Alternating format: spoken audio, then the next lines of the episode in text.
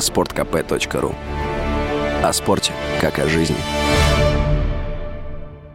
Эксперимент по дистанционной торговле российскими винами, а он должен стартовать в ноябре будущего года, могут расширить на маркетплейсы. Этот вопрос обсуждался на совещании у помощника президента России Максима Орешкина. Об этом рассказал ведомостям представитель Минпромторга. Помимо онлайн-платформ, чиновники решили проработать целесообразность привлечения к эксперименту и торговые дома производителей отечественных вин, добавил собеседник. Сегодня Россия остается единственной страной Европы, в которой алкоголь не продается в интернете. Руководитель Центра исследований федерального и региональных рынков алкоголя Вадим Дробис в интервью радио «Комсомольская правда» заявил, что онлайн-продажу спиртного можно и нужно разрешить.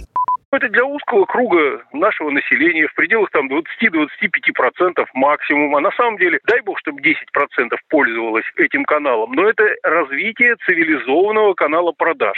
Во всем мире этот канал развивается. И мы тоже, в общем-то, ну, не можем стоять в стороне, да и не должны. Тем более, что все контрдоводы, они абсолютно не аргументированы. Ни роста потребления, ни э, дополнительного доступа молодежи этот канал не, не даст. Онлайн-продажа алкоголя в России сейчас запрещена законом, но на фоне общего развития онлайн-торговли предложение разрешить продавать алкогольные напитки в интернете обсуждается последние несколько лет. Основную сложность вызывает вопрос подтверждения возраста покупателя. Но и тут проблем быть не должно, отметил в разговоре с радио «Комсомольская правда» эксперт рынка, бывший президент Союза виноградарей и виноделов России Леонид Попович.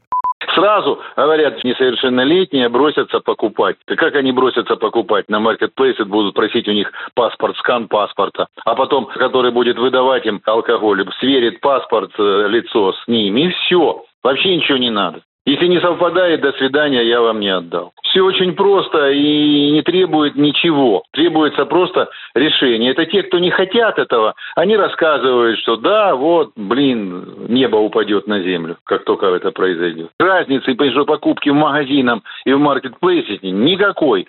Изначально эксперимент по онлайн-продаже вина планировалось проводить только с участием Почты России. При этом тогда обсуждалось, что доставка алкоголя курьерами возможна только на следующий день. Юрий Кораблев, Радио «Комсомольская правда».